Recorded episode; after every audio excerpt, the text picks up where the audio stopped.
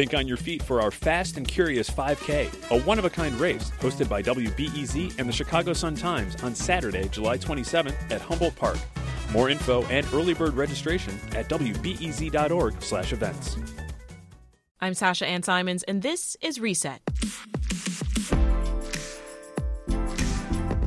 Lawmakers passed the $900 billion COVID 19 stimulus package Monday night. In a bit, Bloomberg columnist Joe Nocera explains how and why this package is fantastic for the airlines while leaving restaurants in the dust. But nothing can move forward until President Trump signs it. 24 hours ago, that seemed like more of a question of when, not if. But last night, he made clear that he doesn't like what lawmakers have come up with. I am asking Congress to amend this bill and increase the ridiculously low $600 to $2,000 or $4,000 for a couple. Trump called the package a disgrace, but didn't mention a veto. So we reached out to Arthur Delaney. He's the congressional reporter for HuffPost. And I asked him, what exactly is going on here? If he wanted $2,000 checks in this bill, he could have had them. He could have picked up the phone at any time over the past few months and said, This is what I want. And Democrats wanted it. If the president went for it, he could have pretty easily gotten Republicans to go along with it too. But he didn't. He had no focus on this. He spent all this time whining about how he lost the election. And so Republicans and Democrats on Capitol Hill did the deal without him. But they did have uh, the Treasury Secretary, you know, a party to the agreement. And we had assumed, based on what the Treasury Secretary was saying, that Trump was going to sign this. That's what they said and then after the fact, in like the lamest Monday morning quarterback you've ever seen, he makes this weird four minute video on Twitter, and then at the end he's like, uh, you know, if you don't do this, uh, you know, maybe the next administration will have to do it, and maybe that will be me. It's just a, a totally psycho situation. Uh, but you're right, he didn't mention that he'd do a veto, so we don't actually know what's going on. So, yeah, Congress passed the package with a veto proof majority. Is this just noise then from President Trump? It quite possibly is. A lot of people say, you know, he's just saying weird stuff to distract us from something.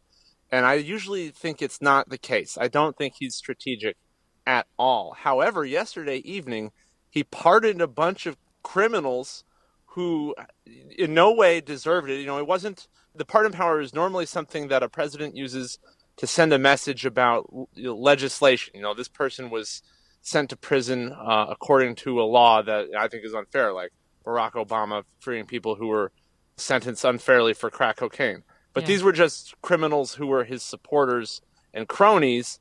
And so he's created a huge spectacle at the exact same time he did these pardons. So it's it's possible this is just a show, and he'll uh, buckle and sign the bill, which he has done before. He has said, well, I don't like this, and then signed it. Okay, so this this might be another instance. You know, I, I think everyone expected him to sign the bill by this point. How long does he actually have to decide?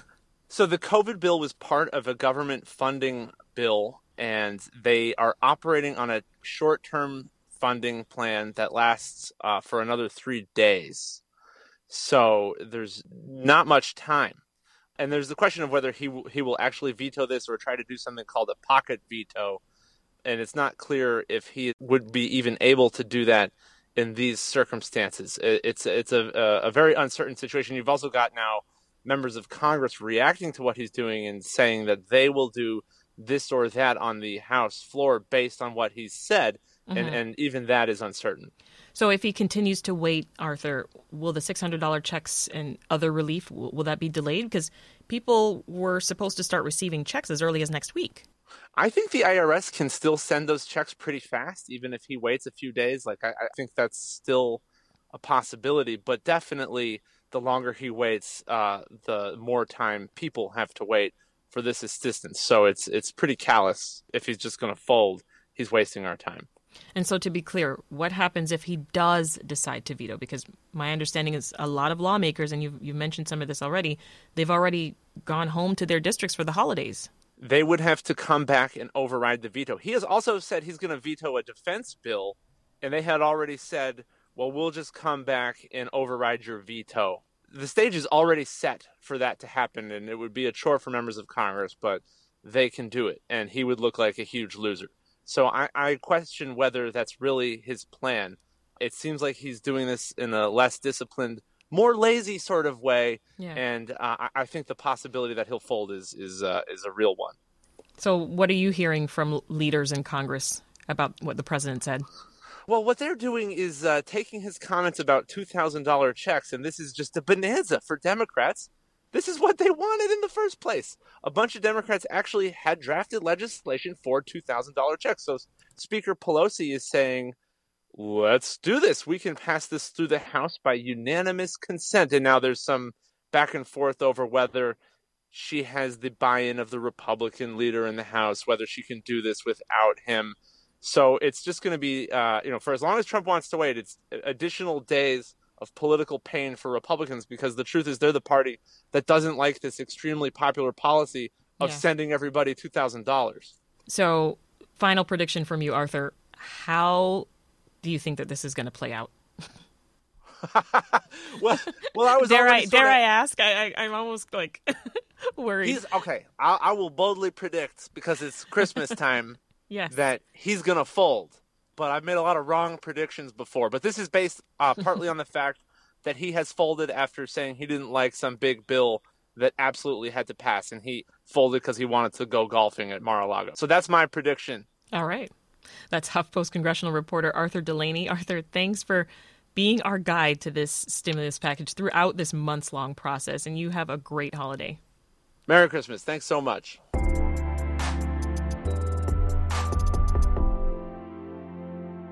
Now, getting back to the details of the plan, we've covered a lot of angles on Reset this week. What it could mean for food pantries, renters, public transportation, and small businesses, including independent music venues. The plan also helps out the airline industry to the tune of $15 billion. Bloomberg opinion columnist and longtime business journalist Joe Nocera has a few thoughts on that piece of the story, and he joins us now. Hi, Joe. Welcome to Reset. Thanks for having me, Sasha. How are you? Doing very well. You're already trying chuckling. not to laugh as much as uh, your previous guy. well, well, let's dive right in. You have uh, a provocative new piece out. It's called "Why Airlines Outrank Restaurants in Relief Money," where you point out how and why the airline industry has gotten what seems like a really sweet deal in this stimulus package. Walk us through what the plan does for the airlines. Sure. The airlines are going to get $15 billion. This is on top of the 25 billion they got back in the first round, March and April. And that money is supposed to be spent on uh, paying employees, and particularly laid off employees. So basically, Delta hasn't laid off anybody, and Southwest hasn't laid off anybody. American and United have laid off a combined 32,000 people. So those 32,000 people are going to come back to work. What they're going to do, only the Lord knows, because it's not like it's going to put more people in the in, in the seats. It's not like it's going to bring back flights. There's just going to be 32,000 people getting paid to do nothing. In the middle of this pandemic, anybody who gets aid, that's fine. But consider this. $15 billion divided by 32,000 is almost 500,000. So basically, $500,000 is being paid for each person who's coming back to work. And all the rest of that money is being paid to people, is, is going to go to people who are already being paid by the airlines. So it's a transfer of payment from the airlines to the federal government. Now, you also compare what airlines got in this deal to what restaurants are getting. What did you right, find? which is which is nothing. I mean, yes, I shouldn't say nothing. They're getting a three martini lunch tax break, which hmm. is what Mitch McConnell wanted. So the amazing thing about the restaurant situation is that after the first round of PPP, the program that was supposed to help small businesses, restaurants had a hard time with that. First of all, a lot of them didn't get it in the first place because they're competing with all these other businesses. And second of all, the PPP program doesn't really work very well uh, for restaurants because many of their employees get below minimum wage and make most of their money on tips. So it, it doesn't really compute. So the restaurant industry, led by a bunch of restaurateurs, including in Chicago, Kevin Boehm uh, of the Boka Group, got together. They formed an organization. They came up with a plan, a $120 billion plan to help local restaurants, right? The plan actually got through the House. It had more than 50 co-sponsors in the Senate, bipartisan. But Mitch McConnell and a few others didn't want it, didn't like it, and so it went nowhere. So restaurants have really been left holding the bag, even as the airline industry uh, has been basically gotten an enormous gift that they didn't necessarily even need from Congress. Yeah, and I, think it's fair to say the restaurant industry will take a very, very long time to recover from this. We we talk about 32,000 airline jobs lost. One estimate, Joe, suggests that more than 2 million restaurant jobs are lost. That, that's right. And not only that, restaurants employ more people than the airlines do. And yes, airlines are vital to our national economy, but so are restaurants. Restaurants are at the heart of every big, vital American city. You can't have a great city without great restaurants, oh, or good sure. restaurants for that matter. And, we all we um, all have a favorite spot or two for sure that that's closed now during during the pandemic. So I mean, I'm a New Yorker. If I walk up and down the streets of New York, I see one after another, not closed temporarily, but closed permanently. 110,000 restaurants nationwide are estimated to be closed permanently uh, at this point. It is really a tragedy. And you just have to wonder how long the restaurant business is going to take to come back after this, and how many great restaurateurs are going to wind up never being in the business again.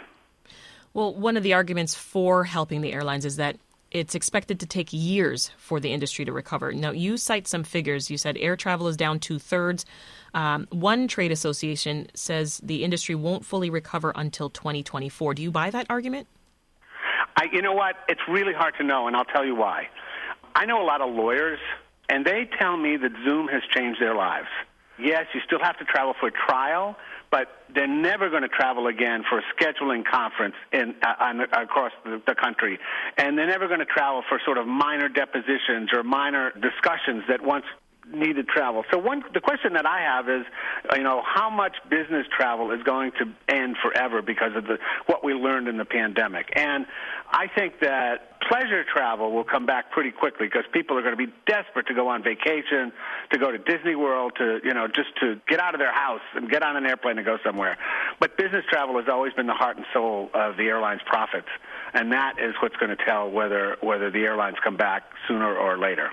Joe, most restaurants they're small businesses, right? Actual small Yep. businesses. The airlines, including United, which is based here in Chicago, are behemoth corporations, right? And so you write, quote, influence wins again. Wh- What does that look like on the ground? Is it aggressive Uh, lobbying? It's pretty. It's pretty simple. Airlines have been dealing with Congress and the White House for decades. They have a full raft of lobbyists. They give campaign contributions. They know how to get their way in Washington, and they have forever. Restaurants don't have that kind of clout. They do have uh, an organization, but it doesn't seem to have anywhere near the clout of the airline lobby. And so it's easy for airlines to get in to see their local congressman and say, this is what we need. It's a lot harder for restaurants to do the same. Well, here in Chicago, Mayor Lightfoot did find some money for restaurants, but the city budget is in a lot of pain right now. What could be done to prop up the restaurant industry, Joe? At this point, is it up to state and local governments? State and local governments are just not going to have the kind of money that's required to help the restaurant industry. They're just not. The great model on this, I mean, I'm sure you remember the incredible Gulf oil spill that BP caused some years ago. What that company did was they paid small businesses that were damaged from the oil spill based on their revenues from the year before. So if the year before the spill they had, you know, five hundred thousand dollars in revenue, and after the spill they only had three hundred thousand, then they got paid two hundred thousand. The federal government could very well do something like that for the restaurant business. They could say, let's look at your 29 revenue from March to December. Now let's look at your uh, uh, 2020 revenue from March to December, and we'll make up the difference. That could work. That would work. But the government has to have the the will, and it would cost. It would definitely cost over 100 billion dollars. But the government would have the will the will to do it. But the government certainly could do it if it wanted to. That's Bloomberg opinion columnist Joe Nocera. Joe, thanks so much for your time. Thanks for having me. And that's today's reset. We're going to take a few days off for the holiday, So here's what I think put your social media and your podcast down for a bit. Spend the time with your immediate family if you can, and call or Zoom with friends or family that you don't live with. and make yourself a great meal or support a restaurant and order in. Then come back Monday. We'll have a brand new conversation waiting for you in your feed, and we'll pick up where we left off, talking to interesting people about stories and ideas that affect your life. I'm Sasha Ann Simons. For everyone at Reset, happy holidays, and we'll meet again soon.